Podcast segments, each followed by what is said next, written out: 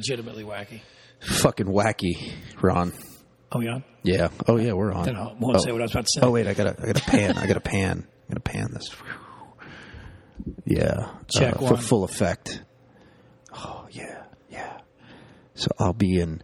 I'll be in. Uh, I'm in. I'm in your left ear. Ron's in your right ear. It's exciting. Yeah. I exciting. like whispering in the right ear. That's a fetish of mine. Yes. Okay. I'm a right ear guy. Here we go. Here we go. Ron's back on this now. I always start with sex references. This is just what everybody wants, right? Everybody wants this. What? Okay. What do you need, George? I have a production critique. A production hit us. question. Don't talk sex all the time. The way you shouldn't. I'm like, Okay, so George is currently he made me stop tape because he uh, he he doesn't want us to do hard left and hard right. Uh, so Baba Booey has now told us uh, how he would like things to be, even though he won't get on a mic. He will not get on a mic. He's incredibly private. Very private. Speak, speaking of George and privacy, uh, this has nothing to do with any of that. I'm bartending tonight for the first time in two and a half years. Anybody- Wow. Historical event. It is. Uh, Maybe I'll get a the- water from you. Back behind the sticks. Uh, yep. Did someone call in sick or is this a choice? No, no, I'm I'm fucking broke. Oh, that's a way better reason. it's a horrible reason, but it's a way better reason. And uh, Get those tips from those uh, Flotsam and Jetsam fans. uh, s- hopefully, Do they tip well? hopefully they're not 60 and drove from Long Island and fucking. We're gonna In have that to go case, home. you're not getting a penny. no, I'm not getting shit. Yeah. Fucking show up, drink. God damn it. Okay, I said my piece, but We yeah, should- we should no, list I'm, what- I'm excited about. It. I don't even know what beer we have. Well, I'm gonna have to. I'm gonna have to study up. Do you have Megadeth beer? We- Are we ser- currently serving the Megadeth beer, George? Correct. We are. You yes. have Megadeth beer and Maiden beer. I mean, tout what them more on. could you I want? expect some money for that for that uh, for that fucking Plug. plug right there. You know what I'm saying? What Does do we, Mastodon beer? wait, we wow. got we got. I also have a 1349 beer. Oh yeah, That's but we have like two of them, right? We got a bunch of them. So so currently we're selling the ACDC beer, the Iron Maiden beer, the Anthrax beer, the Mastodon beer, the Megadeth beer, and the 1349 beer. What's up? No ACDC. Oh, we're not selling the rock or bust anymore. No ACDC. Okay. All right. Well, uh, for all you beer nerds, that's uh, that's the update. I'm going to sell Death Cycle water because I'm poor too. Straight from the tap. well, what's the difference? You know, that's what. Uh, There is no That's what Pepsi does. Unless they Uh, add fluoride to it and they make you even dumber than you already are, which is what Nestle does, You know, well, I which I'm have probably drinking right now. I have the Berkey uh, You, oh, you have the water. Berkey water filter, yeah, um, which uh, gets rid of all the fluoride That's because a I didn't beautiful want my thing. child having any. As you shouldn't. Yes, I mean, you know, it seems The intentional dumbing down. I, it's, so. Alex Jones has told me, but uh, I'm sure he has. Being a health freak, I was already well aware, but he screams it at you. I know. And they Fluoride. sells you a filter. Who is it? Uh, you know, is it Tim Heidecker from Tim and Eric? He does an amazing Alex Jones imitation. I Oh, heard- yeah? I forget what he was. I wish on. I could do one. He was on like Duncan Trussell's podcast or something. It was so fucking good, man. Key elements such as nutraceuticals. It's like fucking. I used to listen way too much. I had all this Oh, like, my God, I listened to- commercials memorized. oh like, my god! Yeah, twelve to- years ago. Oh, What was my it God. like? The Berkey water filter. Um, um, what's the food? ser- Um, uh, the Patriot Pack. Patriot Pack. for the fucking For your survivalist needs. Storable food, all your survivalist needs. Oh god, Listen there up, was a guy that people. was selling jeans for a while, like American made jeans. Yes. yeah. Oh, those my- are the best ones. The gusset, diamond gusset Yeah. jeans. oh my god, That's the best fucking. You got to see that commercial on YouTube. It's fucking incredible. It is amazing. Diamond gusset jeans. it's so macho. Because we used to. You could like, you feel like you're about. You put them on, you instantly just want to like fag bash or something. But it's like the- they come with the jeans, the whole energy. The idea of it is that the gusset, which would be the crotchal asshole area, is a bit stronger. So when you're riding on the road and you hit the ground, you want to be prepared. So basically, it, I guess Alex Jones fans like ride horses every day. No, this is about motorcycles. And if you Oh, it's if you about wipe out motorcycles. on your motorcycle and you you drag your gusset, the jeans aren't going to rip or tear, and they're made in America. or your gunt or anything else. Yeah. down there. Yeah. That's what I mean. Your your gusset. I used to have I had a one of my so very ridiculous. very close friends and former So that uh, was the demographic for those sound jeans? guy. Yeah, yeah. So like, uh, he used to always he'd like get up because you know we on tour we would shower rarely, and he would he would be like, "Oh mate, my gusset stinks," and like it, like fucking like take a whiff of his hand. It was just- he's gonna be so horrified that I'm saying this. Not that he's I'm sure gonna he's listen. real psyched about that story. Yeah, but, uh, but so when Diamond Gusset jeans came out, I found the commercial and I sent it to him, and he's like, "This can't be real." I was like, "It's fucking real." It is an amazing Riding commercial. on the road, Diamond Gusset jeans. it's fucking incredible. It's even more entertaining than, than the show itself. Oh, yeah. and that's What- saying something because you know he used to be really high end. Oh, it, oh, it was so. It used to be great, and then like then Donald Trump started running for president, and You talk about a sellout. If you really believe the Alex Jones message, who sold out harder than a guy who just went standard Republican and now has all neocons in office and Wall Street guys and Goldman Sachs? And he's still backing him. I know. He's still backing him. He didn't even go libertarian. fucking Fuck you, fucked went for up. wars. Yeah. Well, the libertarian, I wasn't- libertarian had, had Gary Johnson, who wasn't the strongest That candidate. guy they was could've dumber than dirt. got. Yeah, so it's not great. I think he smoked too much weed. He called Donald Trump a pussy, though. Which Did was he? ama- Yeah, there's an interview. He, I think he's, whatever he does, he like hikes or mountain climbs. He does something pretty tough. And he called Trump a pussy, which was great. It didn't get all the attention it deserved. That's fucking amazing. It yeah, was like I- almost like a WWE promo. I, I, gotta, I gotta tune into. It's worth finding. I, but I re- I- during this during the campaign, I, I li- I I would tune into Alex Jones just to be like, okay, let's see what's going on because I just want I want a new good conspiracy theory, and he's just so fucking caught up on the Trump bullshit and like and the Clintons are evil and all this shit. It's like, no, come on, give me something good, give me some aliens, give, Give me something I don't know. First of all, Yeah, Like, have the David Clintons are Icon. evil? I mean, yeah, have David Icon. That's Yes. always enjoyable. yeah. I mean, He, David, I came through recently, and uh, he speaks for eleven hours when he goes. I was going to go until I heard that. eleven fucking hours of that madman's. I mean, my head What? would explode after ninety minutes. do they do they serve free food? There's like a break. I don't know. It, they do it at um. He does Best Buy Theater, and he sells it out. Get the fuck out of eleven here! fucking hours. Shut the fuck up. And my friend went. What's the staffing for 11 hours of a fucking Jesus Christ? First of all, where's the stamina in that? I saw Jill Biafra talk before I was. I mean, one time, I nobody's almost died. crowd riding, so I guess they don't have to have too much security, but still, I mean, like, what the fuck? How do you? I mean, say what you want about David Icke. He's obviously true to his message. If you speak for eleven hours every day about that, you are into it. Oh, yeah. I mean, holy fuck! Well, I, I, in that, that John Ronson book, then that, I, that I, I'm just finished reading, he talks about he meets with David Icke in that, and this is in the 90s, and uh, so it was shortly after, I guess, in, that, in the early 90s was when David Icke had his meltdown. Yeah, and, yeah. and decided. I that found out about him in like the lizards will mid ruin the '90s, world. late '90s, and I was like, oh, this is a this is interesting. Yeah, I mean, it- you know, he's somewhat believable in the, the case that he was a normal person and then all of a sudden it fucking went insane. But And the first seventy-five percent of what he says is kind of basic. New Yeah, World the Order, global elite, New World Order, blah, blah, blah, It's blah, the last everything. twenty-five percent where he yeah, kind the, of the lizard shit is yeah, just like that's where what, he takes it to a whole. where you new realm. going, dude? But in the book, they were talking about how the ACLU interpreted the lizards as international Jew, you know, Oh, like anti-Zionist? Yeah. Like it's just the lizard thing is just another code word for it. Really? Yeah. Yeah. And then I like don't he was buy that. and John Ronson's like, no, no, no. I think he's serious. I think Yeah, he's he's talking totally about serious." fucking lizards. like, no, no, no. This They really doubly- thought that? Yeah. I guess because they just thought it was so absurd that Right. it had to be. A, it uh, had to have been some sort of right. code word. And they're used to like Well, all they those, haven't. But see, that's their problem. They don't read New Age books. all if you those read Ruby New Age Ridge books, people and, and Yeah. the, the the Waco people, they all use like code words. Alex Yeah. Jones does like as well. And- Pizzagate, what the fuck is Pizzagate? look it up right now. This thing is taking a dark turn. Pizzagate is basically um, a bunch of emails that came out related. You'll, you'll see. Uh, uh, no, keep talking. It's going to be It's- boring. It goes into like a child porn ring that has to do with uh, the global elite. Oh, is it that pizza place in, in DC? Yes, Yeah, isn't that and it like came this- out through WikiLeaks. Yeah, but it's bullshit. Well, so they say. Oh, come on. I don't know. I haven't looked into it much, but I mean, like the Clintons were bringing their Haitian But you said things are getting boring. I mean, Pizzagate is not boring. Oh, Pizzagate is not boring. No, it makes me like not want to be vegan. I would eat there every day just to see what's going on. Like to get a side order, can I order like a Chinese kid with my garlic knots? I don't even understand the premise. And they have like these codes. It's so Get fucked the fuck up. out of here. Yeah, look it up. Oh, it's a wormhole I can't go on. I can't go I into mean, that on it has the air. nothing to do with Slayer hippie. That's for sure. I assume. And that's who this episode is with. It's fucking Slayer hippie. Yeah, from amazing. Poison Idea. And uh, we, this was a big one for Ron and I because uh, well, Definitely. Ron Ron was like just so excited when we found out he was playing uh, drums for the Skull. Um, we were like, All right, I wonder if we can get him on the podcast. And you know, it's like, well, it's kind of weird because I don't know. Uh, I don't know him. I have no contact with him, but they happened to show up uh, early. How did how did I get in contact with him? Oh, because they played two nights.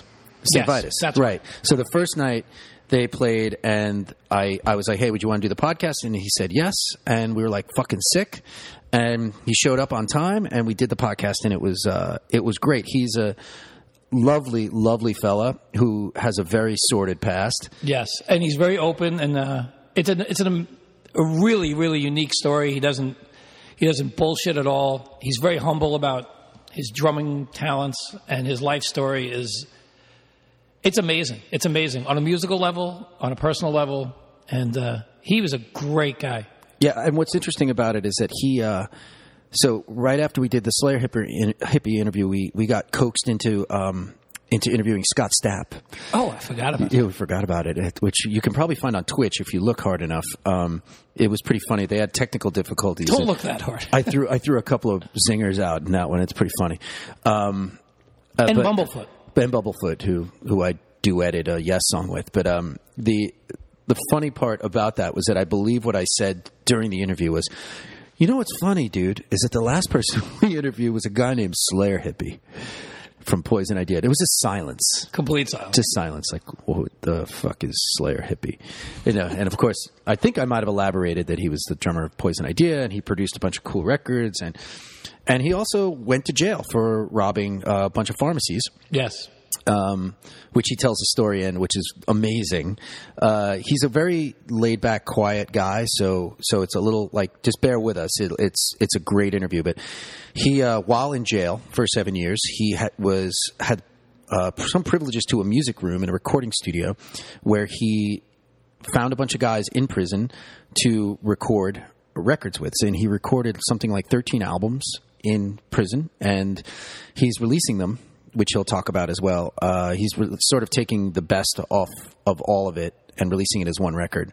Um, and it's uh, it's really interesting, and he's a fascinating, fascinating guy. Like I just I I didn't expect any of that. No, honestly. I didn't. I mean, I knew his past completely, being a huge Poison Idea fan, and I knew he had hit those dark times. But uh, the stories are it- they're they're just really powerful. Yeah. and and when you- when you're sitting next to someone who you just feel the sincerity off of, it's a you know Yeah, he seems truly sorry and went through uh, a very traumatic experience with drugs and uh, but he's he just I don't know maybe therapy maybe I don't know what it is but like you just gotta really you just like kind of hang with him and you're like you you did bad things it's hard to believe now because he's so level headed and the, the story calm. the story that Ron had heard before before we interviewed him, Ron had heard some story that he that Slayer hippie had robbed somebody's wallet at Pig Champions. Oh. That's what someone funeral? had told me, Yeah, which we didn't even address. With him. we didn't address it. No, and, and, and because a- after a while, I was like, I'm not going to bring that up. It's kind of fucked up. and I and to clarify, I have no idea if that's fucking true. No, but it would say, but that was sort of the premise. That was like premise the was- pref. That was the preface before. I was like, oh, this guy seems fucked up, and then you're just like, you, I was completely like disarmed by the whole thing. But uh, it's a it's a really really wonderful interview. It's uh, it was done before Donald Trump uh, was voted into um, into It office. was in a pre-Trump world. what the fuck happened? America, America happened. America fucking just America just bent New York State over and California and just went fuck you, yeah, I fuck mean, you, you elitist pricks. Do you I'm- feel like an elitist prick? uh, when I go on Facebook and I read my friends' posts, absolutely Really? from both sides. Huh? But not in general. In general, I'm a. Do you feel white privilege? No, fuck no. fuck that. I mean, fuck participation trophies. I, I hate all that bullshit. But on the flip Is that side, white I privilege, hate, or that's just- I don't know. that's I hate just all that- millennial bullshit? I just hate this coddling new educational system. But on the flip side, I hate throwback caveman ignorance, which is per, is dominating American culture again, and is like crawling out from under a rock, that's socially, politically, Yeah. and I think you know. So you know, I hate everybody. I You know, guess. you know, Ron. The thing I like about about um like the white power thing and the, You- oh, you like and- things about white power? Well, I'm gonna let me, let me finish. Uh, the thing I like about the white power thing and the uh, um, like the alt right and the just like you're saying this like caveman thing at least we know who the assholes are. Yeah, absolutely. They're not hiding anymore. No. I mean, it's scary that they can get away with what they do, but at least you know, we- at least everybody's on the surface. It's sort of. I mean, you It's know. a, I mean, it's a more honest. It's like that Malcolm X quote that I always butcher. Uh, says something like, "Come up to me, don't come up to me like an angel and really be nothing but a devil," which I'm totally butchering. But that the premise is, got it you know, right. be what you are. Be what you are. And uh, I mean, I like it because I, I actually find parts of what's happening exciting because I think that you have to, em- you have to encounter and embrace the ugliness from like that lack of understanding on a personal level to the deep corruption in politics. And you're not going to get that if you just keep getting more Clintons and more Bushes. You have to get something really extreme, and and this is even more extreme than Hillary, who's a piece of shit on her own. This is really extreme, and it's like, all right, now the cards are on the table. What are you going to do? And as a country, it's like you you better take your stand. You can't sit on Is a it fence. is it totally extreme? is it like is it like a snowboarding contest? yes, Sick. Is it like the six year old skateboarder on? I wish it was like ECW extreme. That Oh, would be that's fun. that kind of extreme. I'm, That thi- would- Uh, I'm thinking like Poochie from The Simpsons. Well, extreme. that's a whole other- totally extreme. Uh, it.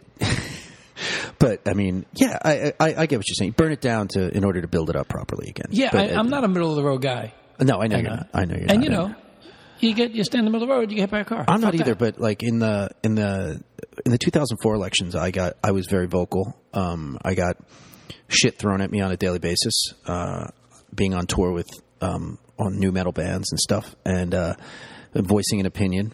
Uh, which I wasn't allowed to have, especially in front of veterans, which uh, or people in the army. That was that was a classic. I was opening for Papa Roach in Fort Walton Beach, Florida, and I did my whole I did this I did this whole thing with uh, um, um, God is uh, all is the enemy, God's the enemy, um, war is the enemy. Um, I think that's where it, end, it ended. It was like God is the enemy, war is the enemy, all is the enemy, d- whatever. Anyway, and and like people started chucking shit at me, and and I was like, what the fuck? And then like I said something about like you know if you want you want war like, and I'm I'm playing on a military base.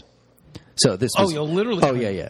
So this was not you know I mean it was, wasn't technically I wasn't on the base but it was like right it, the whole town's a fucking military base and and uh, people just threw, I had to be escorted off the stage and then I was Wow. that I went to sell merch and they were like no like you're, you're gonna have to leave and like the people were screaming at me like i fought for your freedom i fought for your change blah blah blah of course they had southern accents but i, I was just like okay you're the company you work for sucks and like you're a trained killer fuck off like i don't know what, what do i want to fucking say Yeah. like I, I have a different opinion than you i had a microphone sorry like uh, you know and- and i don't think that you going to fight some war in the middle east was saving me from anything and in And this fact is it right kind of after made things 9/11, worse I and that's just an opinion but This is right after 9/11. this is. Or two- were we already yes, over there? Yes, is two thousand three. Oh, so we were already two over there. thousand four. Yeah. Oh yeah, yeah, we were over there, and and Bush was up for reelection. Uh, so anyway, yeah. So I got so I, in subsequently after those experiences, and and uh, I, I kind of like decided I wasn't gonna be too vocal. Not that anybody cares anymore, or even cared Well, back now then. I but- think everyone cares again, But- because everyone's politicized all of a sudden. Right, Even- everybody's Even the politicized and- morons are p- like political. I kind of I kind of felt like I, I was opening my mouth and I wasn't an expert, but at the same time, you know, in retrospect, everybody looks at those wars as a mistake. So certainly. so uh, so I guess I was right. I went to those- Fuck you, assholes who threw shit at me. Yeah, I mean, I went to. Uh, well, first of all, when 9/11 happened, the the next day at the post office, we were watching on the news, and you know, there's a lot of military in the post office. That's where they go Yeah, yeah. post war. They get jobs, federal perks, and uh, we were watching when they found Mohammed Atta's ID, and I got up in front of like 75 of my coworkers, and I was like, "That's complete bullshit." And I was like, "This is bullshit." I'm like, "Our government did 9/11. I thought I was going to get killed." Because it was like I don't know, 24 hours later, and uh, I was like, "Our government did 9/11," and half of them laughed because they're like, "He's insane." Then they know me, and the other half wanted to kill me, and I was like, "No, let's talk about it." But you know, all they had was emotion. They wanted to just Oh, kill yeah, brown yeah, people. yeah, It was, yeah. you know, and they. I mean, if they, could, if they misdirected could have the stepped anger. back and looked at the ludicrousness of the idea that they, that this guy's ID was found. the absurdity. I, I'm, Two first fucking of all, massive buildings went down, and they found this guy's ID somewhere. I mean, anyway, I'm not a, I'm not a 9/11 truth or guy be, just because I feel. But you're enough to see that the plane exploded and there was thousands of tons of debris. yeah, it's fucking ridiculous. And then two buildings fell. I mean, come on. But, uh, Well, it- actually, three buildings fell, and Three that's the buildings real fell. crux. I know it's that. But we last won't go one. into what that was it? wormhole. What was it? Seven. Building seven. Building seven. Yeah. Um, 47 uh, story building, steel frame. fell at five o'clock in the afternoon. Yeah, you know, blah, blah, blah. Definitely looked like. was a- hit by a plane, and it was built extra sturdy, and there was some question. Giuliani's bunker was in there. It's not like the thing was made of straw. Juliana's. I mean, it's ridiculous. but yeah, I, There was I'm, gold I'm in not the a basement. 9/11 truther just because I can't possibly fathom any of that sort of stuff. That doesn't. It doesn't make sense in my brain that someone would do. Someone, uh, didn't- I couldn't someone fathom it that till our, s- that our government would be involved in it, and also like I didn't okay, fathom it until September 12th. And then I how was many like, wow. fucking people would have had to have planted explosives in that building in both of them who like and what did they do kill them all as soon as they were done with it Well, come on Then you're getting into some real dark rabbit hole stuff on what happened with the actual flights. And, you know, we could, we could do a 10 hour thing on that. right and the pentagon was there was no actual plane i, I I- yeah i get it That has to do with the i'm doing size of the up hole. talking Yeah. up talk i'm up talking uh up speak it's a whole thing um but yeah the uh yeah i don't i mean it's it's a rabbit hole we can i mean i'll gladly go down it but i'd rather people listen to slayer hippie Yeah, they should just listen to Poison Idea and him. all the time. Just listen to Poison Idea because it's fucking the best punk band, pretty much. I would say. And I was bummed because they played here a few years. They played here a few years ago. We Few was, years ago, He yeah. was still away, and he's still not in the band. But uh, we were supposed to play that show, and we, I couldn't make it. That's But, uh, right. That's yeah, right. We won the show. Yeah, um, and I I was I was behind the sticks that day, bartending, and I actually I booked that show. Uh, Did you? Yeah, with Max. Oh, yeah. Thanks for the Yeah, potential Yeah. hookup. No, I, Max Max Perchon. I, I probably just said it was a good idea. It's- I'm not, I'm not going to take credit for it. It, it was like, hey, we, Poison Ideas come through. Hey, we already have a show at night. Hey, let's do it during the day. Okay, cool. Uh, the flyer for that show is awesome. Jay Morris did it, and it's hanging up in the in our library. Yeah, I saw it. That flyer very is great. very fucking awesome flyer. But that show is, was a big deal. And Artie Philly was in town. Was he? Yeah, he was in town for Oh, that show, fuck. and uh, he bitched a lot to me about why Concrete Cross couldn't play it. I don't remember why Concrete Cross didn't play it. I don't know. Um, I was like, sorry, dude. I think they were playing some other show. nearby. I don't oh, they were remember. playing the Akron. Oh, that's They why he had was in- they had yeah. some show at the Akron. That makes They were- sense. Yeah. Anyway, you guys don't even know who Artie Philly is, so you don't care. No. But um, He's great too, though. yeah, yeah, yeah. Super old friend. We've managed to mention Tyler King in the last episode and Artie. Yeah, in we're this just one. name dropping our friends that no one knows. Yeah. And So- record stores. And we're naming the roads they're on in case people were curious. Where, what road a record store was on 29 years ago. Yeah, I mean, Yeah, it's, these are important facts. It's incredibly important fucking shit. We're documenting this shit. We're documenting Long Island before the. Well, I, d- I highly doubt the Long Island hardcore documentary, which hopefully they'll come out sometime in the next ten years. Will, before uh, we're senior citizens. I'm, g- I'm going to look at that. I'm going to look at my interview in that and be like, man, I look young. I know it's not those guys' fault. They're, How long they're ago did doing we their best. film that? Like three years ago? It was three or four. This place was open because I did the interview in the basement. My three-hour interview that was You did three I fucking did three hours. I'm pretty sure. I hope the DVD extras they release the whole thing because it's Well, that could just be an Artie Shepherd ex- DVD on it's its just. own. I yeah. only talked like 30 because, minutes. Because I, I'm one of those people that that besides you know have drinking a lot um, back then, like I, I, you know, the past kind of and it this happens to everybody where the past kind of becomes uh, not embellished, but maybe like. Maybe I, maybe that happened. Maybe that didn't. I'm not sure. And I think I actually said that at the end of the interview. I was like, maybe some of these things. Ha- I'm pretty sure some of these things happened, but maybe they didn't. Either way, they're entertaining stories. there is something between like a blurry memory and like accidental embellishment.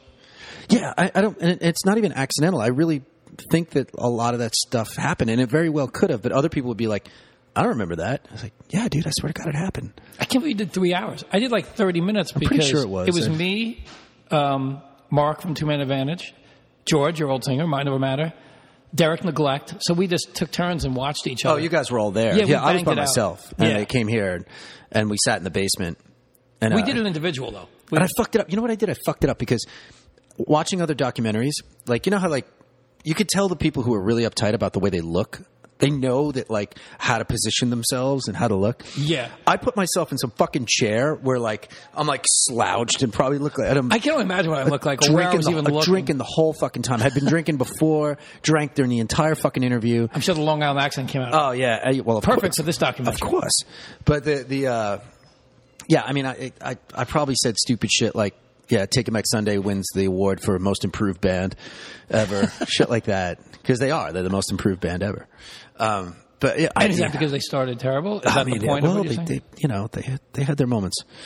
I Uh, have a couple of friends in that, so I'll play. yeah, no, and I'm not saying they were terrible. I'm just saying that that's like, all right. My bands were terrible. like i- if you had seen them in the beginning, you would never have a million years imagined that they No, would have become certainly as big not. as they were. No, certainly not. In fact, I saw Antonio's last show um, with them when Adam was playing bass at the Meow Mix.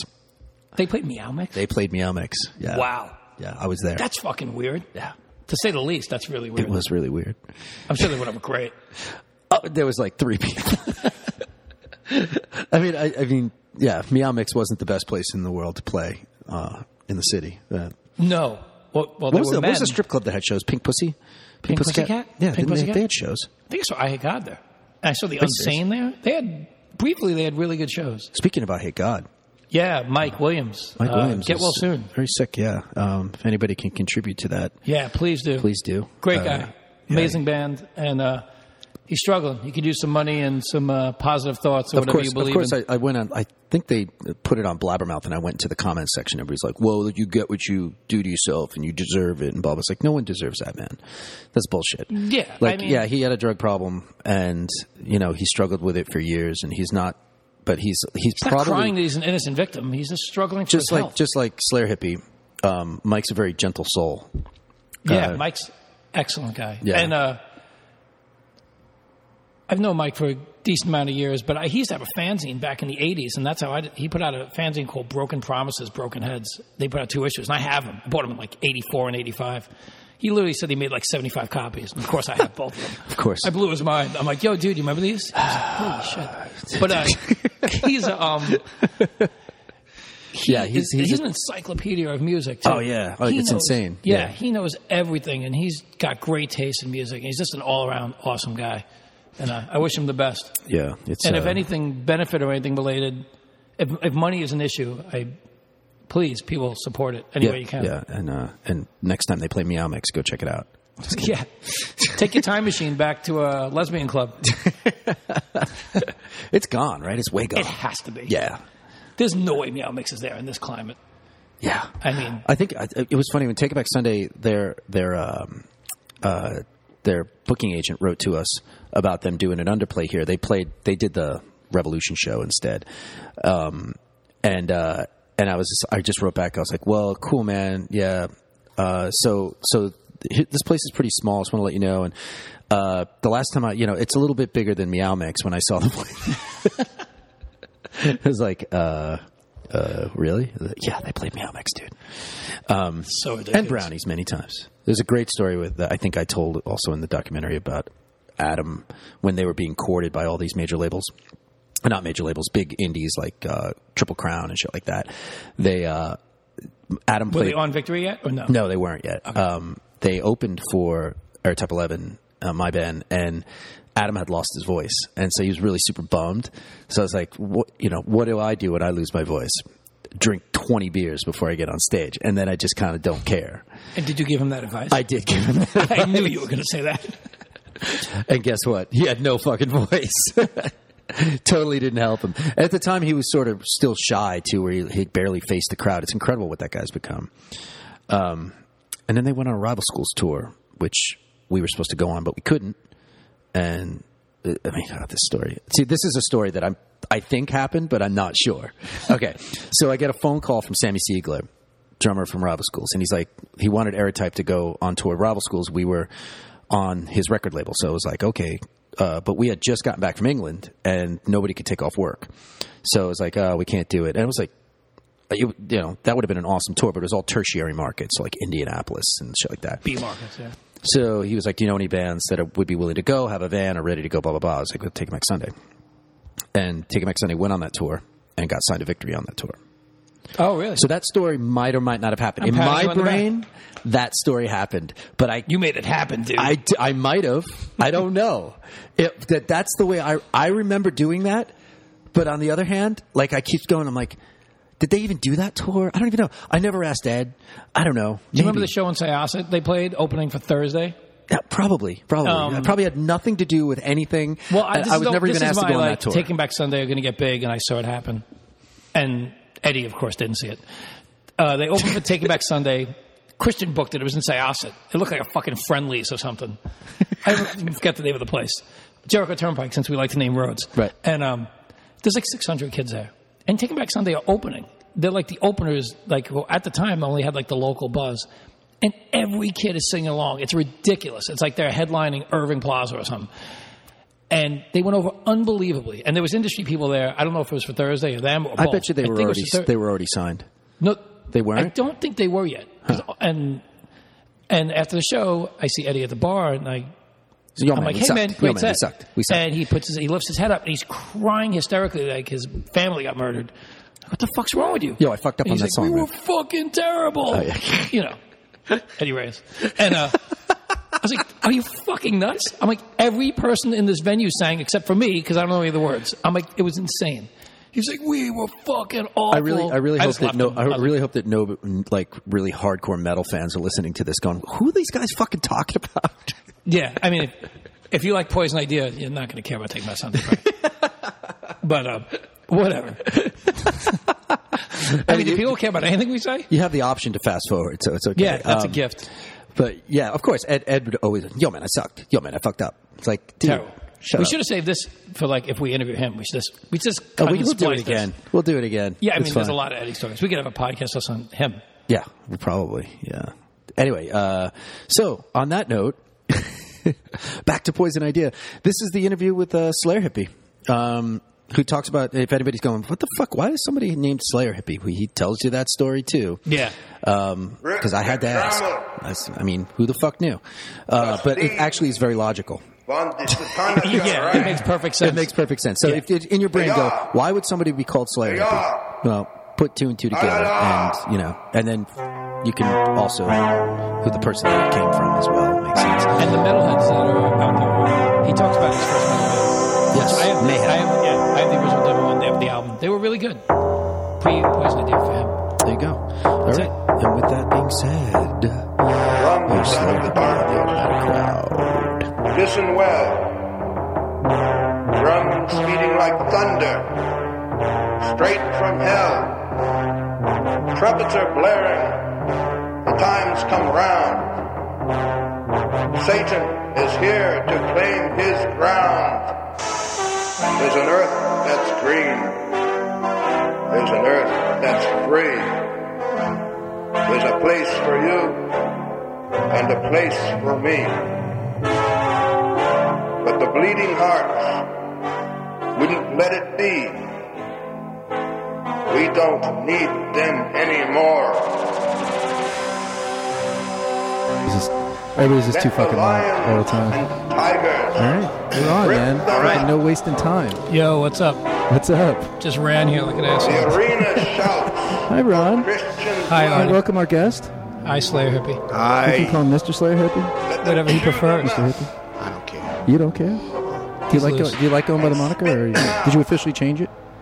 We No, don't no, it need was them hoisted upon anymore. me. I did not choose that name. What is it? What's the story behind the hoisting of, of your name? Oh, I was uh, I was doing the door at a Poison Idea show before I was in the band. This was in like '84 or something like that. I think it was like a Dick's show or something like that. But Tom, the guitar player in Poison Idea, he put on a ton of poison, a ton of punk shows in Portland. Anyway, I was doing the door, and a guy from a local band, a band called Lockjaw in Portland, comes in, wants to get in for free, and I didn't know the guy, and he expects to get in for free at all of Tom's shows. And I said, "No, dude, sorry, it's, it's five bucks, you know.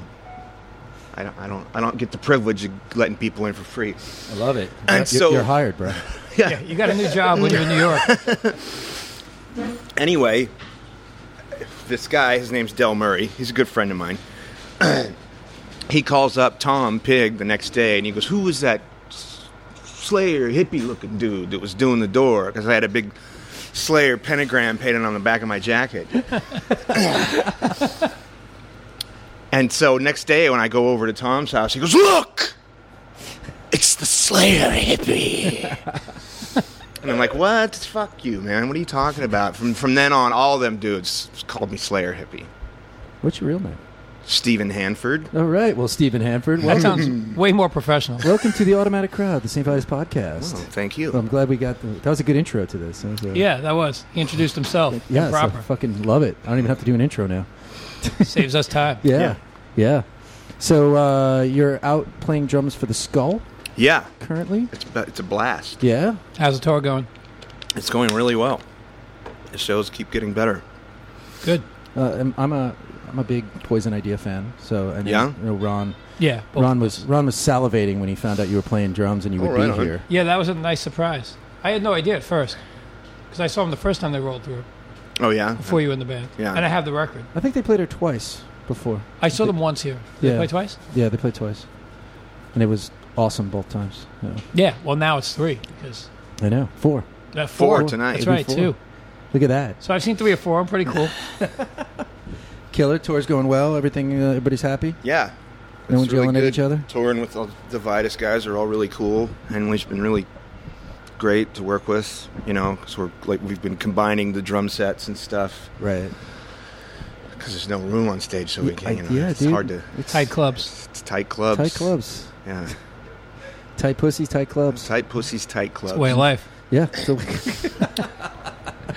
Ti- tight stages. Yes. Is that code?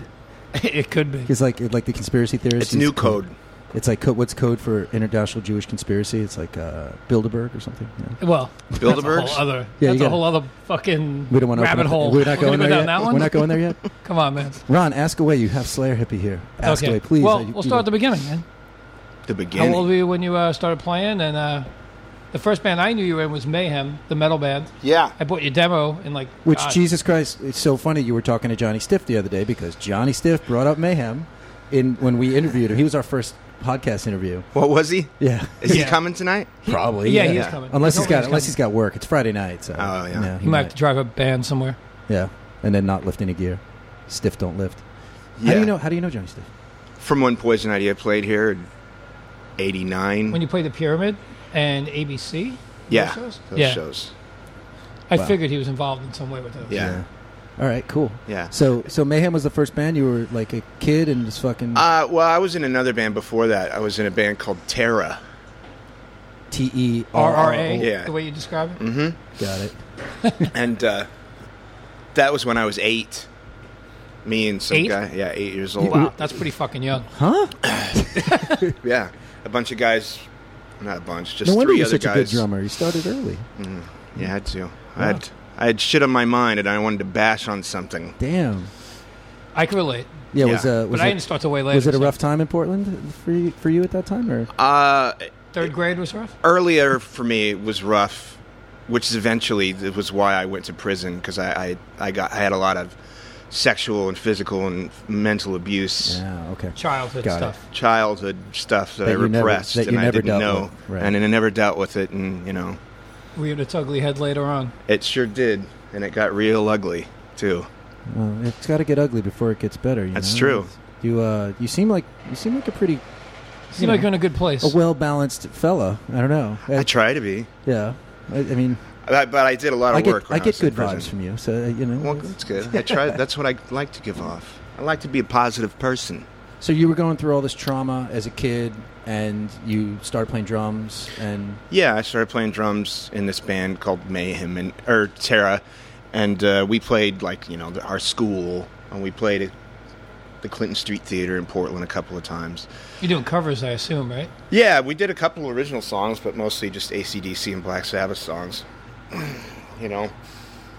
And we got experimental and started doing like Maiden and stuff like that. Wow. And then I got in that band uh, Mayhem. You and weren't an original member of Mayhem. You joined a little later on. no, no, I was Oh, you are. so how old But- are you, how old are you now? Like twelve? forty-seven. No, not now. Now In that band, yeah, So I is was Ron. I was twelve. yeah, I joined Mayhem when I was twelve, twelve. Okay. wow. and uh, then How it, old were you on that demo that I have? I have the demo from like I guess '84, maybe. thirteen. Holy shit! Damn, we get a lot of young drummers on this show. Yeah, that's where we, that's yeah, we really do actually. Yeah, it's weird, right? It's like a theme where We- unintentionally We, we, rolling. interviewed uh, Drew Thomas, who played on Youth of Today's Break Down the Walls when he was 13. Oh, yeah. And uh, well, it was crucial. It was crippled youth before that, and then oh no, th- then it was crippled youth. Then it was bold, but he was like 15 when he was. yeah, he was like Crippled Youth. 13 on the Crippled Youth record. Yeah, he's like, really 15 on fucking the Youth young. of Today record. But that was common here in the New York City hardcore scene. Like, uh, Yeah, there was a lot of very young bands out of this town. yeah, I was going to shows when I was 16, and the bands, some of the, it seemed like almost none of the bands were more than a year older than me. I Yeah. felt like guys who grew up in the city were exposed to a lot more, and that's why they kind of They came up faster, I think. Yeah, Yeah. they had more opportunity, which is why I find it interesting that you had, you know, the wherewithal at eight years old yeah, that's amazing to me.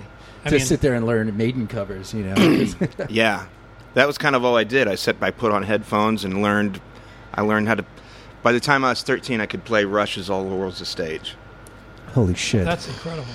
It's true. I didn't have that whole drum kit, but I could play all the fills and You didn't have that stuff. so you just full do piece you do kit. double Yeah. triplets. you know? yeah, that's what I was Sixlets. learning is the, is the weird shit that he was doing. But yeah, and then uh, Rush is a magic word to me, so me too. I love Rush. Yeah, I They're like fucking Rush as well. great.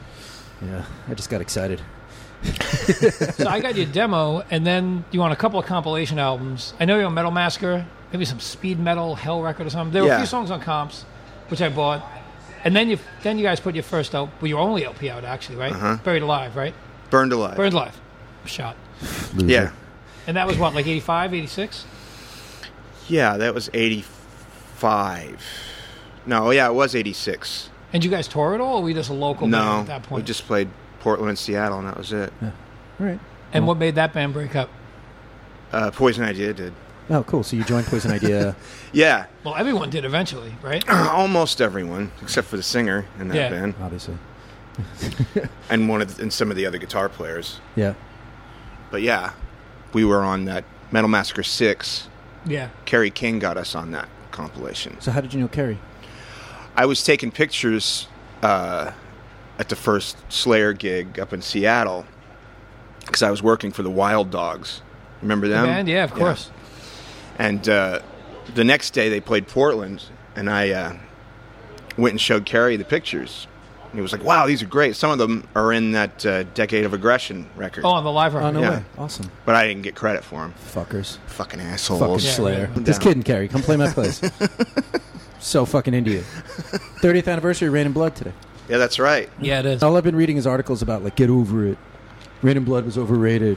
Oh yeah, of course. Really? Yeah. People oh, that yeah, dropped out totally. after Hello H because they're cult. Yeah. Oh, yeah, well, all right. wow. See you later. No, I mean, Yeah. a lot of them were saying, well, and, and in my opinion as well, that South of Heaven's a better record, but is this better songwriting on it? But you know, it's Well, not. it's a totally different style. It's a different. totally They went different a style. I diff- agree. totally different direction. we could talk about this for hours. yeah, we So, could have a let's Slayer interview continue. instead of a Yeah. Slayer hippie could. interview. but let's stick to what we got. Yeah. Anyway, so he liked these pictures, and I told him I was in a band, and I started. I gave him. Um, I got his phone number, and I just started calling him all the time. You know, bugging him about fucking metal shit and what Slayer doing, and So he's a, he was a, he's a cool guy. yeah, he was at Awesome. that time at least. I don't know what he's like I've never now, met him but, before, you know. so I can't say anything. Yeah. I'm just kidding when I say stuff. I met him in stores, so can't gauge. But he was cool enough. I mean, he was back, way back. Yeah, 25 so- years ago But at I least. mean, he was taking he's taking Slayer hippies phone calls and fucking Yeah. like, working the metal. Well, they weren't that big of a band at the They time. were still. No, there was still s- small. I mean, they were just about to go on tour with uh, Venom and Exodus, I think it was. Oh, So yeah, that's Show No their Mercy? First U.S. tour, really. Yeah. Show No Their first Mercy big just one. come out. Or, Yeah. yeah. Okay. Awesome, man. That's wild. So, so Kerry gets you on that Metal Masker thing. Then, when did you join Poison Idea? Like, what? When af- what? af- Did that so you- lead to um, Mayhem getting the record deal? Uh, yeah, eventually, yeah, because we because then we put out that demo and uh, then those people and uh, what were they called? New Renaissance Records or something that did Yeah, the speed that's metal the comp hell. you were on, yeah. They were going to put out the album, but they but they didn't. The people in France did Black Dragon Records. Yeah, because it was an import, the record. Mm-hmm. It was a pain in the ass to find, even then. Yeah, we're about to re-release it. Oh no way! Awesome. Yeah. Killer. Oh, yeah, you had mentioned that. Yeah, that Putting what's all that the stuff on company the- in Italy? That, It's FOAD, right? FOAD That's right, Records? yeah. Yeah, Single Cripple Bastards label. Yeah, He does awesome job. yeah, It's a really that's like the perfect label actually. cool. They'll take good care Facts. of you. And Ron- it'll only look Ron right. would know. Only Ron. Yeah, I buy everything they put out. That's fucking scary. They reissue like all good old school stuff. We're gonna have to start playing stump the. We got to come up with a cool It'd rhyme. be better than Stump the Trunk, that No, the, fat, bloated poser. I hate that okay, fucking moving guy. on. So, so All right, when- let's stay on top. of So, so the Mayhem record comes out. You guys doing whatever, and and then at what point do you join Poison Idea? Well, I was, uh, uh, like I say, working for Poison Idea too, and sometimes their drummer wouldn't show up, and I would just, you know, because I knew all their songs, so I just stepped in and started playing, and so they eventually got rid of their rhythm set, or just their drummer. And uh, I said, "Well, you should have a second guitar player." And we got the vegetable, and he's in there now. Yeah, because my band played with them a few months back, and they sounded great. Yeah, Yeah, they were really good. right on. Yeah, they sound good now. And Jerry seemed like he's in a real good place too. Yeah, he's a lot better now too. Definitely, which is good to see. They played Yeah. here actually. Yeah, Uh, they did a matinee here, and uh, I was very excited. I barely watched it because I was bartending, but Uh, Yeah, we were supposed to open. I couldn't. I fucked that one you up. fucking loser, Yeah, I, You did- missed I it. fucked that one up. But I played with him in Long Island, so that that helps a lot. fucking lame. Anyway, But yeah, so then I just uh, I started booking like West Coast tours and stuff for the band, and So you just joined, and then you were doing the booking as well. yeah. Well, I mean, Tom did some, but I was just you know, I was good at bullshitting on the phone. I mean, that's how I got Carrie to give our tape to Brian Slagle and shit. So I was just hustling. So I figured, why not do it? So we just started booking tours, and we recorded. Uh, Moral of the Time, I think, for Alchemy Records. Yeah, And that was cool. That, that that label was put out a lot of really great bands. they put out like Neurosis and uh, Yeah, early Melvins. yeah. The first Neurosis, the first Melvins, That band Sacrilege, Sacrilege, BC. BC. Yep, all that shit's killer. Yeah, really good stuff. sweet. But then there was a, sus- a succession of different labels that we just you know we just kept getting burned, and we started just putting them out ourselves. Right. Or we would license them s- to Vinyl Solution in England. Okay. Yeah, I know the imports were coming out over there. Mm-hmm. Who'd you get burned by specifically? Do you remember, label wise? Well, Alchemy for one. Yeah. They did. Did they go under, or did they just roll you? they just they went under. I, I think he just got sick of doing it. It was Victor. His name was Victor Hayden. He was uh, the mascara snake on uh, Captain Beefheart's Magic Band. Are you serious? Yeah. Oh, really? Yeah. yeah. And he did like backdrops for Star Wars, and so he had a bunch of money, Wow. and so he was putting out records. yeah. So uh, he was he was a strange bird. I'd imagine. Wonder where he's at now.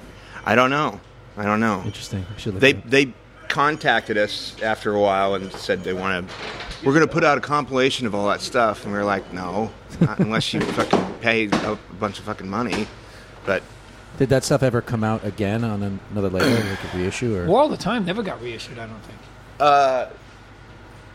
yeah it did it did. Do you I know who think did it it? had to. Have. tim kerr Oh, okay. tim kerr wanted to put out the whole catalog So then you put out Feel the Darkness on your own. Uh huh. And then uh, there's a couple EPs. The Filth Kick? filth kick getting the fear Yep. Uh, and you were doing all those with yourselves, Discontent, from what yeah. I remember, yep. And Yeah. is that when you, uh, was that your first tour through New York? Was that, uh, yeah War all the time, around that time, right? no it was after that it was, was right after? it was right before we put out uh, field of darkness Okay. And you played, at least in New York, I know you played ABC No Rio in the Pyramid. Mm-hmm.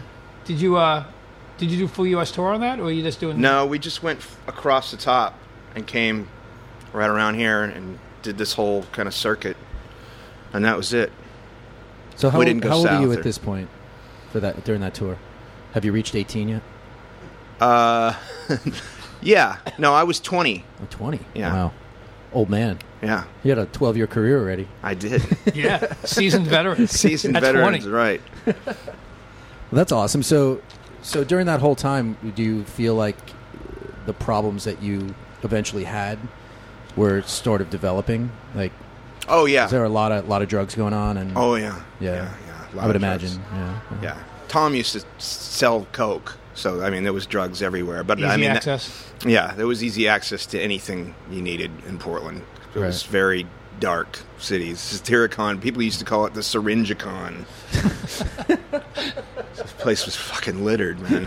there was a place next door to it that the cops blew up because it's all it sold there was like rigs and soda pop. That was all they sold there. Syringes and soda pop. Jesus Christ. That's amazing. And so finally one night the cops they they got everybody out of downtown and that area and they fucking they torched the place. Well, you can't do that shit anymore, huh? That's fucking awesome. They can't. Well, it'd be harder to uh, probably harder to get away with, but Probably yeah. I'm sure it still happens. Yeah, there weren't cameras everywhere. Yeah. then. No, that's, what 20 I'm saying. feet. that's what I'm saying. And the internet to write about it. Yeah. yeah. And cell phones. Pictures and Right. whatnot. We're It's like, it always was like on a, camera. it was like Waco in fucking Portland. Yeah, exactly. It was wild. Oh, hey George. Hi George. What's up, dude? Hey. Yep, we suck. That's That's all true. he ever says any podcast I we know, do I is that know, we it's- suck. It's no confidence in He us. at all. restates the obvious. I know. It's okay. And then there's Ron Holzner here. Hi, Ron. How you doing, man? What's up, man? It's all right, Good. man. You can steal that microphone if you want. fucking uh, Brett's house. It's awesome. So yeah, so we're where were we? Poison Idea, uh, first tour, and where are we at now? You guys get back, and you guys are like, Off the tour. yeah, like what happens then? Well, we went we went to Europe a couple of times, and after the second time we went to Europe, everybody was very tired of everybody's personal bullshit and personal addictions, and so we said, okay, we're gonna go home, and this last show is is it, and so we recorded it and put Sub Pop put it out. right. Is that Pig's Last Stand? Is Pig's that what- Last Stand, Yeah.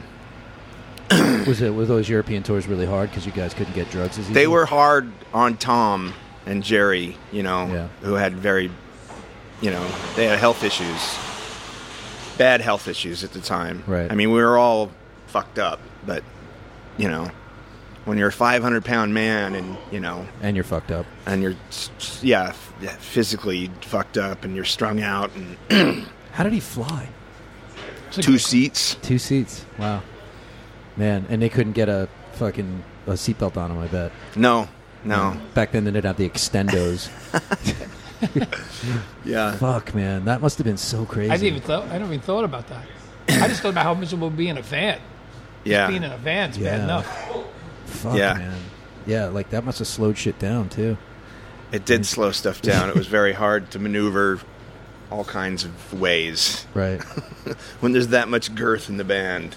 The whole band's big though. Yeah, Whether it be we were all height big. or weight or yeah. it's like one of the biggest bands I can think of. So Other than like Mammoth, remember them? Yes, Yeah. I do. Mammoth. I do. Crowbar pretty big. Crowbar's Not Poison pretty Idea- big. Crowbar Not, pro, pretty big. not, not poison idea size. no, Pretty no, big. No.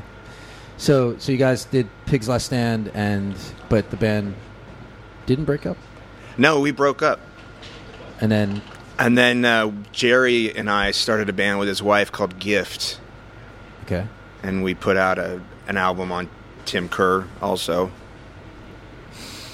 and uh, then I was in uh, a, another band in Portland called uh, Nero's Rome, and they Never were heard of that. It's a we, we did an album called Togetherly. You could find it on YouTube. What kind of stuff? Kind of more rock, just more big sounding rock songs. It was good. And then uh, my friends in uh, in Grunt Truck needed a drummer, so I moved up to Seattle. oh, I did not know you played in Grunge. Rock. Were you on the records? No. No, I only did like five shows with them. Oh, okay. Okay. But by then, I was, I was, they were going through like they had to go through bankruptcy because of Roadrunner fucked them over really Right. bad. Their contracts are just terrible. Yeah. that didn't work out well. I had friends that wrote one, and I Six remember six records. They own all your merch. Yeah, Yeah. they own everything. they literally did. I've had about ten friends so signed to taking Roadrunner, advantage and only of- one has a good story about it. It's totally taking advantage of like desperate Yeah, musicians. Oh yeah. Yeah. You'll get our record out. Thanks. slimy, Oh yeah. Vic- slimy. It's the word. Damn it. But you Roadrunner. know, what, what are you gonna do? Well- Anyway, The mistakes of youth. yes, the mistakes of youth. So yeah, that didn't last long. When they went into bankruptcy, by that time I was, I was pretty strung out. So I just kind of stopped playing music for a while. Okay. and I moved back to Portland, and uh, I think I got into another band for a little while, and I just I've been producing records the whole time too. So and then Anything notable that that you produced? Or? Uh, well, I did all the Poison Idea records. I did uh, an Accused record. What's the Accused record? Did you- Splatter Rock. Oh, you did that one? Okay. Uh, the Hard Ons. Love is a From Australia? Battlefield. Right. Mhm. That's a good record. It is a good record. Wow. They're a great band. Um, I did uh, the first two Heat Miser albums. You No know who way. Heat Elliott Miser Smith? is? Yeah. Elliot Elliott Smith, Smith. Yeah. Yep. And what's the other guy uh, who who recorded uh, Tony Lash. Tony Lash? That's Yeah. it, yeah, Yeah. I did a lot of work with him. Yeah, he's really good. Yeah, he's really good. Yeah, he just mastered that uh, compilation I was talking to you earlier about. Oh, cool, awesome. So yeah, uh, a guy named Eric Matthews, He's- who was on Sub Pop, Uh-huh. uh, Cardinal. Eric Matthews was in that band, Yeah, and I was just gonna say Richard that. Davies from the Moles, Australian kind of psychedelic band. He's This is in all that. really good stuff, man. yeah. So, what did you own a studio? No, right? No. You were just working. I was just working and you were in full production, and, engineer, and, and like drummer, and engineer. Yeah, Yeah. Wow, cool. Yeah. Are you still doing? Stuff? Yeah. yeah. I'm getting back into it. I've, I've done a couple of records. Th- The new band that I'm in with uh, Rob Wrong and uh, Billy Anderson. You know who Billy Anderson is? Sounds He was he Producer. played he played bass in the Melvins and Oh yeah, yeah, yeah. He had another band. Was he- Porn. fuck are they called? He's been in a bunch of Yeah, bands. he's in a ton of bands. He's done a ton of records. Anyway, it's it's with Rob and, and Billy and a singer named Jason Fell, and it's called It.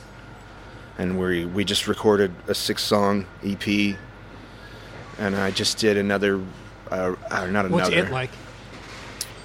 It's kind of like a cross between, I don't know, like the Jesus Lizard and Black Sabbath, I guess. Okay. Fair good. enough.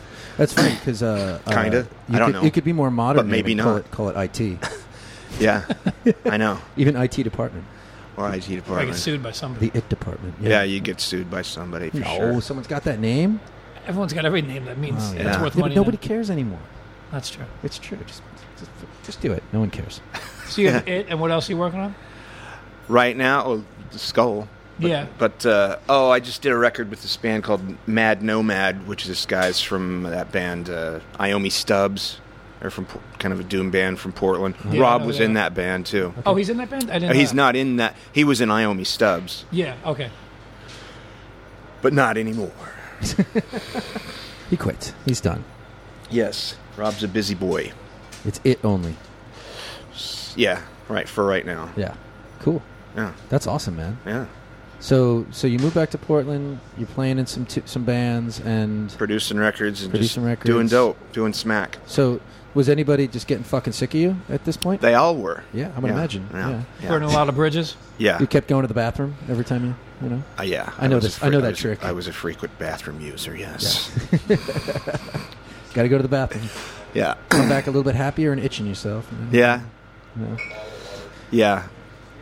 Yeah. You that- oh, seemed well, you seemed relatively productive, honestly. I mean, Yeah. I most tried. People I know who live that lifestyle can't get out of fucking bed. yeah. Well, there was a while when that happened like that when I just was I was done with people and doing anything productive, but yeah, I still managed to do things here and there. But after that, you know, it just I got put into like my third music care has put me into my third their third rehab, which would be my thirteenth rehab. Jesus, It's a lot. that's some And I- Dave Mustaine levels. Yeah, it's bad. It's like that, kind of, sadly enough. And uh, I was doing this kind of therapy session with this person. They were saying, like, w- explain your life from this age to this age. And it was from five to 10. And the other person, te- they, you know, you sit across from someone and say this. And uh, th- theirs was all, you know, visiting grandma and going to the beach and noodle salad, all niceties and stuff. And I was sit- thinking about it, and it all came back to me why, you know, my the horror of my childhood because I'd repressed it for so long. Yeah. And that's when it hit me, you know, and it wasn't pretty. And I told the, this guy that, and he was just like, Ugh, you know. And so I went outside, and, and then I told this I had an appointment with the therapist there, a psychotherapist. And I asked him before I told him this. I go, "This is kind of doctor-patient privilege, right? You're not going to tell anybody this or anything." It's like, "Yes, of course." So I lay out this whole story to him and about my life, and then he walks right out into the kind of the dosing area of the clinic, and my idiot fucking. Uh, the guy who is the uh, he was the uh, my coordinator there, and uh, he just told him this in this in front of this room full of people. The And so- story you had just told. Yeah, yeah, the he story I announced had to just- everybody. Yeah, and just fucking announces it to everybody Oh, in there getting dosed and shit. And I'm like, listen, you fucking asshole. And I go out and re- read him the riot act, and I'm, you know, I'm shaking. I'm so fucking angry. And so I go out into the woods back behind this place, and this place is posh. It's outside of Nashville, out where there's, you know, there's f- farms on each side and a big shale kind of mountain behind it. And I go out there and I pick up a, a, a fucking log and I beat the shit out of a, a downed tree thinking it's this person that did this stuff to me. And I'm screaming at it, you know, and I'm trying to get out some Aggression. yeah. but little did I know my f- screams are being bounced off this shale wall that's by me. And it's, I wake up the next door neighbor, which is Faith Hill. And so, and I so, didn't expect that. was so her I come out of the out of this out of the woods and I'm surrounded by her fucking Gestapo. You know, there's like maybe two Fifth Hill didn't want to help you. no, they fucked didn't up. care at that point. They was said you got to go. Either you go to Nashville General Mental Ward, or you can go home. I go, "Oh, yeah, I think I'll go home. and so I went home and proceeded to fuck shit up. You know, I was pissed, and I didn't get any help when I asked for it, and so I had had enough. And all those fucking rehabs they were all really the same you know it was i didn't i didn't get one thing out of any of it i mean i've read all those books and they they're kind of they just really touch the surface they don't really Yeah. tell you to dig deep i mean they're all very you know anyway i don't i get pissed off just talking about it you know what i'm I saying can't say I blame you. Yeah. so yeah, after that, I went home and I sold all my stuff, got rid of everything I could think of, and kept buying smack. And finally, one day, I was walking into Walgreens. It was like 3 a.m. I looked up and it said pharmacy, and I was sick. And I looked over to my right, and they had steak knives on the counter. Three for five bucks. So I grabbed one and took one out, and I laid it on the counter, and I told them what I wanted please put it into a, into a bag. I did. They did, and I walked out, and that was the end of it. And I did that a couple more times. Oh 'cause I shit! got they- high. so you didn't get caught that time. No, no, I didn't get caught any of the times. I turned myself in. Oh shit! What the fuck? They didn't. They, they didn't bother to call the cops, or you just. Oh, ran they called the fast? cops. Sure, yeah, yeah. Of course they called the cops, but uh, they didn't catch me. Right. But they, the cops kept coming to my parents' house and bugging them, and I didn't want to fucking, you know, I wasn't gonna have the cops at my my parents' house like that. Right. So I went and turned myself in, and uh, got sentenced to seven and a half years. And was that for each incident? Did they have you? I every I time? pled down. Okay. It was going to be like eighteen. Fuck. Fuck. And Yeah. you pled down to seven and a half. Yeah, So you were saying the other day, did you go to prison in Oregon? yeah, Oregon.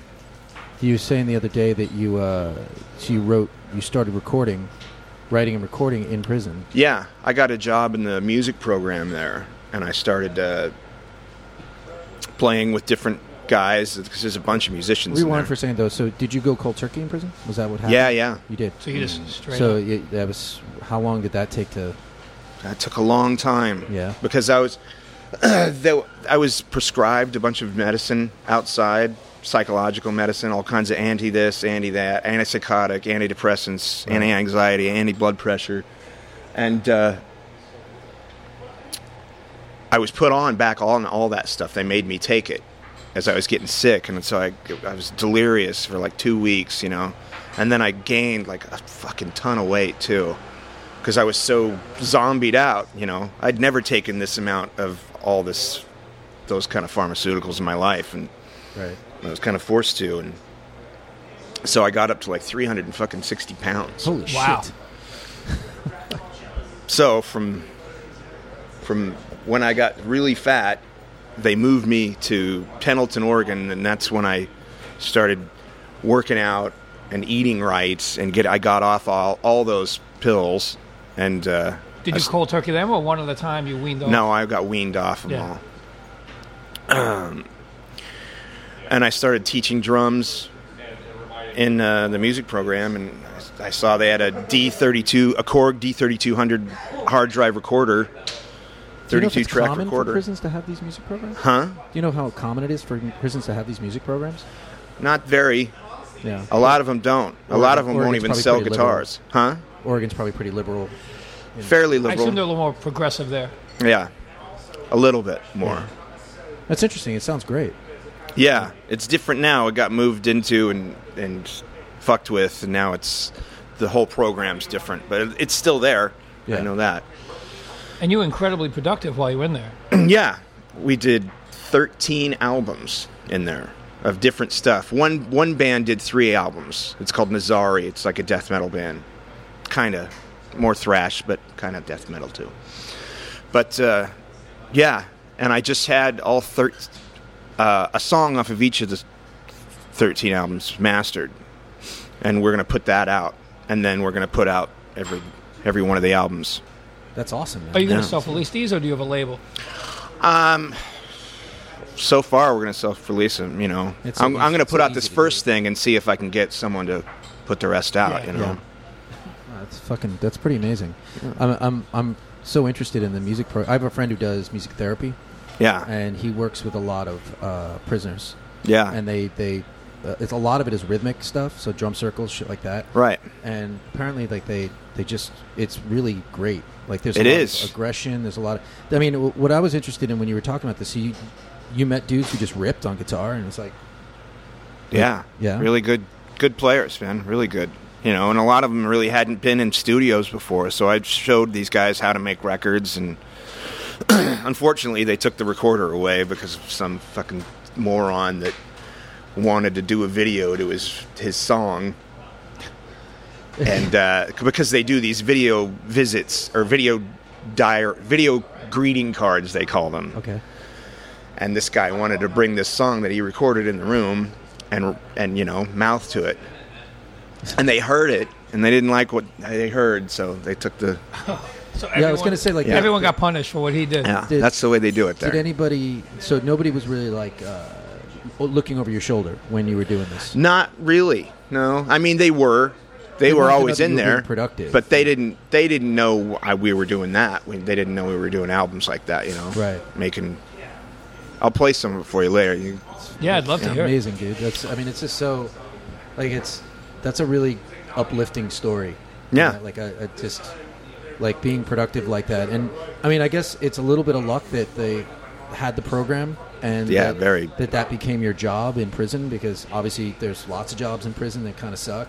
I, Yeah. have a, I have a guy. Um, I won't say who he is because he's sort not associated, so- sort of associated with this place. But he he uh, he went to prison shortly after we opened, and he had been in Rikers before, and he was telling me how how because he's an electrician and a plumber, he didn't generally have to hang out with the with and in general population because he was constantly working, and they literally would let him go out like he Really? could do anything he wanted because he was doing work for them as an electrician and a plumber.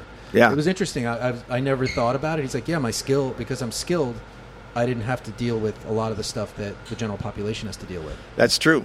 Yeah, if you it's- actually have a skill and you can show them that you can, you'll their do advantage. it. Yeah. Yeah. Then they'll use you. But I mean, They'll for you, it's overuse amazing. ya. I'm sure. Yeah, they'll abuse you. They'll abuse you. Yeah, but I but guess if it's it better than keeps the you- alternative yeah, still. if it keeps It you out of the is. yard and shit, that seems Yeah. like it's pretty good, you know. and for you, I mean, you know, music was obviously your first true passion. Yeah. In your first band when you were fucking eight. Yeah. So to go through all that stuff and then land in a place where you're trying to start over and clean up and then you have that opportunity inside there. I Yeah, mean, it's- Yeah. I Yeah, was it's- so lucky. I couldn't believe it. yeah, man. amen, man. That's fucking great. yeah, was that is, beautiful. truly. It's a, it's a good story. And you took man. full advantage of it. Absolutely. I watch too much Law and Order. You know, I'm just thinking like, you know, like some guys going, "You wait till you go to prison to see what happens to you." You're like, "Whatever, dude. I'm making records." Yeah, you more, made more records in prison than any of my friends have made out. I mean, it's fucking impressive. So what was a day like for you? Like you, you'd wake up and then you, would like how how many hours in the, in the studio would you spend and like how many days a week? And, Well, there was only a, there was a there was a scheduled time when we would record, okay. like on Fridays. All day Friday was when we would make sure to record. Were you working out the songs the rest of the week? Like Yeah, well, s- there was like eight band slots where bands would practice in, Right. and I was in some of those bands. And I would just tell these guys, listen, let's just write music, you know, rather than because all the other bands in there, all they did was cover songs so they could play them. for the prison For the prisoners. population, And I said, well, let's just write music, and we could just play those songs for them or do whatever. I don't care, but uh, you know, let's do something. Let's have something to show for Yeah, while we're definitely. fucking in this dump, you know. Yeah. yeah. Wow. and it was it helped out a lot of people man That's great, man. So you're still in touch with? yeah So they- with all the musicians yeah, Yeah. A lot and a of- couple other How many guys of them are out? two of them are out now one of them he works or worked in the music program with me he got me the job there his name was sam redding and we did a bunch like he plays guitar on a lot of the first six albums and bass other people did too but he's it was his music room it was his baby Got it. he was the guy that actually it, wa- it used to be a weight room and one of the staff members there was kind enough and somehow got money freed up to buy gear and they just went in and built a room Wow. I, I mean, i mean it sounded terrible in there but we had, and we treated it with acoustic stuff but it, but, but it, it was all right though Yeah, I'm It's- sure. they sound good I'm sure. I'm sure you knew at least. Or well, I'm doubt you had the materials to make it all great, but Yeah. at least you knew how to make it sound good. Well, yeah. I mean, there wasn't it wasn't the greatest microphone selection. They didn't have any mic pre's to speak of or anything like that. Okay. But I mean, there were in that bo- in that board. But I was they- gonna say they there must have sucked. been built- they were built-in terrible. stuff, yeah. But they were better than nothing. Right. So, So- how long have you been out for? I've been out since April seventh. Holy shit, that's recent. It's only six months. Six months. Six months today, actually. Today. And you're you're feeling Welcome back. good about reassimilating into society. And Yeah. stuff? yeah. Yeah. I felt really weird at first. I can imagine. Really, really weird. Wow. Now, as far as your musical friends, that you said you had burned some bridges in the past. Um, did you reach out, or did word just get out that you were out? Like, how did you reconnect Oh, with, I re- like all your old friends in the music scene? I reached out when I was in there and wrote to people and said I was sorry and you know Did the and they 12-step they were thing. yeah, you know, I tried to mend Correct mend mistakes. yeah, mend any old wounds I could and some people were they weren't going to have it, but Right. pretty much most everybody's been super positive and very helpful. Good. Wow. Yeah. That's great, man. Yeah. mean, Well, for six months out, you've got a lot going on already. yeah. Yeah. I mean, fuck, you're on tour already. I know I can't believe it myself. I'm- Did you did you uh, well obviously I mean you're on tour but you you didn't have to like get out and get a real job or any work programs or any shit like that. Not yet. No. No. Any probation issues with touring? No, actually, I mean, well, they let me out off of. Uh, we just get you like, in trouble? Close. Yeah, no, oh, no, you- no, Is this whole thing fucking you up? no. They let me off of uh, like close probation, and all, all close probation was for me. It's post prison supervision, they call it.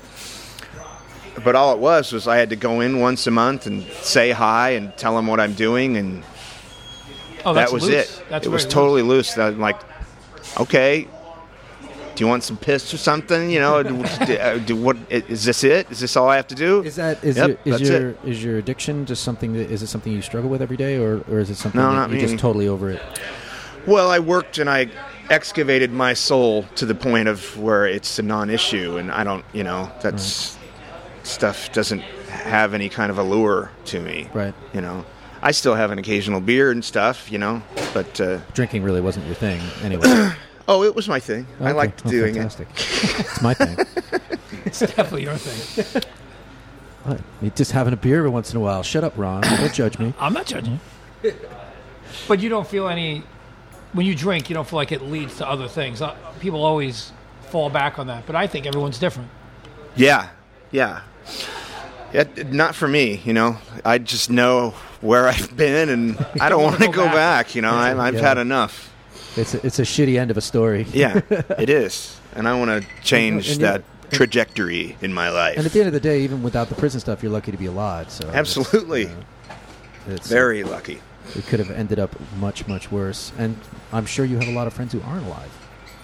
That's a fact. Yeah. A lot of friends that aren't alive, Yeah, that's uh, sadly. That sucks. It's like a Portland thing. I don't know. There's something about the Northwest and Seattle and Portland and A lot of junkies up there. yeah, a lot of Yeah, heroin. always has been. Vancouver too. Same shit. Yeah. It's so fucking crazy. At least So- they're a little more humane to them up there. all right. Well, on a, on a much on a much better note, what's your this? I can't even imagine the second question I'm going to ask you. What the answer is going to be for this? But what's the best show you've ever played? God, I don't know. Best show I've ever played. That one here was pretty good. Was Poison Idea. That was really good. Yeah. Yeah. God, I don't know. Was there was there one that like like they were just super legendary bands that were all on the bill and it was like you know even if it's local Portland show, where it's like you know Yeah. Well, yeah. Fuck, man. I don't know. That's a hard question. I know I'm sorry I'm I asking couldn't answer, it, I couldn't answer that question. but yeah, we ask everyone. I can. But we've asked. I mean, yeah. It I involves, don't know. It involves Donington Well, that's and 100,000 people. Um, so, all right. So, fuck, wh- fuck best show. What's the most fucked up place you've ever played? fucked up like toilet Just fucked fucking- up just or the worst people shithole. fucked up. At Uh, both. yeah, both will be fine. Well, we played Fender's Ballroom one one year with uh, with GBH and, and I think Final Conflict and uh, anyway, there was a lot of fucking skinheads at this show, and they had these. They were selling beer in these glass pitchers, and one of these skinheads gets one of these pitchers and throws it on stage, and it smashes on my fucking drums, goes in my eyes and Oh, shit and there was a guy working for Golden Voice. He was he also worked for Suicidal Tendencies. His- I think his name was Tiny. It's this six foot seven black guy who's probably four hundred pounds. He's a well-known individual Obviously from back known then. Yeah, as Tiny. Yes. yeah. And he goes out and he grabs this guy and picks him up and just starts fucking pounding him in the face and walking him to the door as he's pounding him. And these other skinheads are trying to get at it, but it looked like, you know, a couple of chow dogs after a, a, you know, a cow or something. It was, it was stupid. And the guy just, he got fucked up really bad. And it was nothing but fights, not nonstop. We had to stop playing probably fucking 10 times. It was stupid. It's a bummer. But it was a memorable show. We played well, I think. And it's a good lineup. Wow. Yeah, It was a great good A lineup. lineup. legendary lineup. what do you think about the, the, the legacy of Poison Idea? What do you think about like how how Poison Idea is looked at now? I think favorably, I would Yeah. hope. I, I, I think it Very aged. I much think it so. aged really, really well. Yeah. We didn't, but But the records are like they're they're, you know, on a, on a punk level, for me, I, I there's something about the recordings, Yeah. and the sloppiness of it, and the but like it's still together, and it, but it's like there's just It's got a something- live raw energy. It's yeah. There's just there's an energy to it that literally couldn't be captured at any other time, and it's like, Yeah. really good. And of course, for a punk band, they had a fucking great drummer, which it makes Thank any you. shitty punk band sound way better. yeah. and great leads. yeah, great. yeah. ones, yeah. Well, you know, you know what they say. You're only as good as your drummer. that's fucking true. It is Unless he's an asshole. Yeah. Well, Yeah, That's true too. like Mike Portnoy. is he an asshole? He's the worst. Ah. Is he? Uh, Well, you Yeah, know, we- bad news. We had a bad experience with him. Here, Why? What's his problem? I, I- I don't know. If we I don't know wanna- what his problem is. I'm not You going have to to tell ask the his story. therapist that. I'm not, gonna- I don't know what his problem was, but He it just was, treats people in clubs like shit. yeah, and it's Mm. not the first time we we've heard stories about that. Like I thought I had an uh, I thought I had a an exclusive experience, so I wanted to like leave it at that. And then uh, we were I was recently at a festival, and I was talking to a guy who was a bus driver, and he was on tour with band that they were in. He was like, "Yeah, like it was definitely not a great experience." And I was like, "Oh, it's not just me." All right, cool. We grew up in the same scene as him. He's like an old thrash metal dude from Long Yeah. Island. He was like, I was at like 200 shows where he was standing five feet away from me. And Right. his Yeah. bands used to play. I was never into his band, but I mean, they used to play locally all the time. And Yeah, I could never stand manages, that band. he manages No, to make it's it a- into every single. Waste of great musicianship because there's no song in it for me. Yeah, Oh, like Dream Yeah, Theater? I'm not a fan. Yeah. yeah, No, incredible I'm- players. And I'm a massive Prague fan, and I. I couldn't- love that's- Prague. Yeah. That was not Prague That's not to Prague me, though. What's your favorite Prague? huh? What's your favorite Prague band? I don't know, King Crimson probably. There we go. What albums? What era? Early, mid, 80s. I like all of it really. Yeah? That- yeah. I, I don't love the discipline 80s stuff. I, I don't know why. I think it's because my sister's ex husband was a dick, gave me that record. so, Guilt by could be it. association. yeah, I, d- I think so. that happens to me too. Like Tony Levin's, the Chapman stick is just kind of a little bit like hokey to me, but. uh, Yeah, I know what you mean. But it fucking.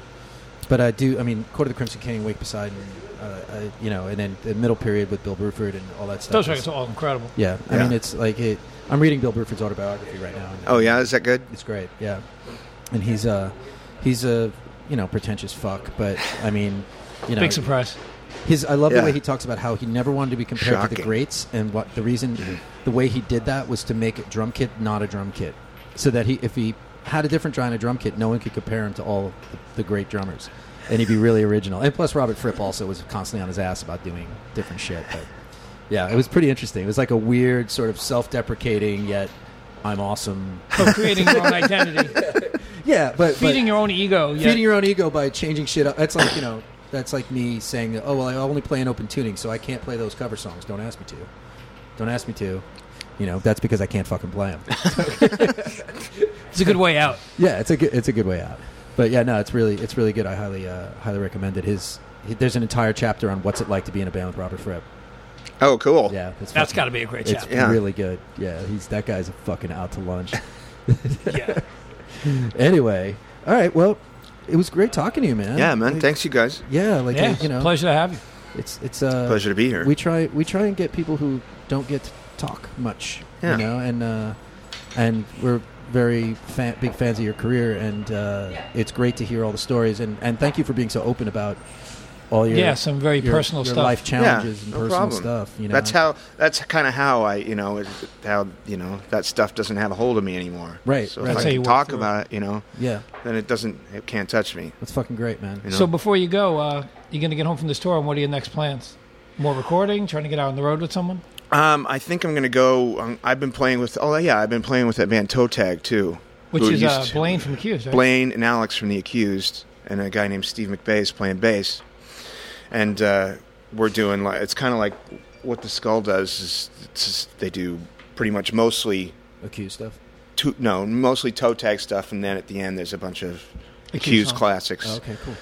and we're gonna go and record a bunch n- of new toe tag stuff. And uh, there's talk of us doing a, an accused AD of it's just basically toe tag, but we'd be doing like A full Accused a set? few a full Q set. Cool, man. Touring that. Should bring that to the East Coast. Yeah. Please to this come- room, come exactly. back. I would Be love fun. to do that. That'd be fantastic. Awesome, Yeah. Mr. Slayer hippie. Thank you, gentlemen. You are a Thank you kind very and much. gentle soul. Right on.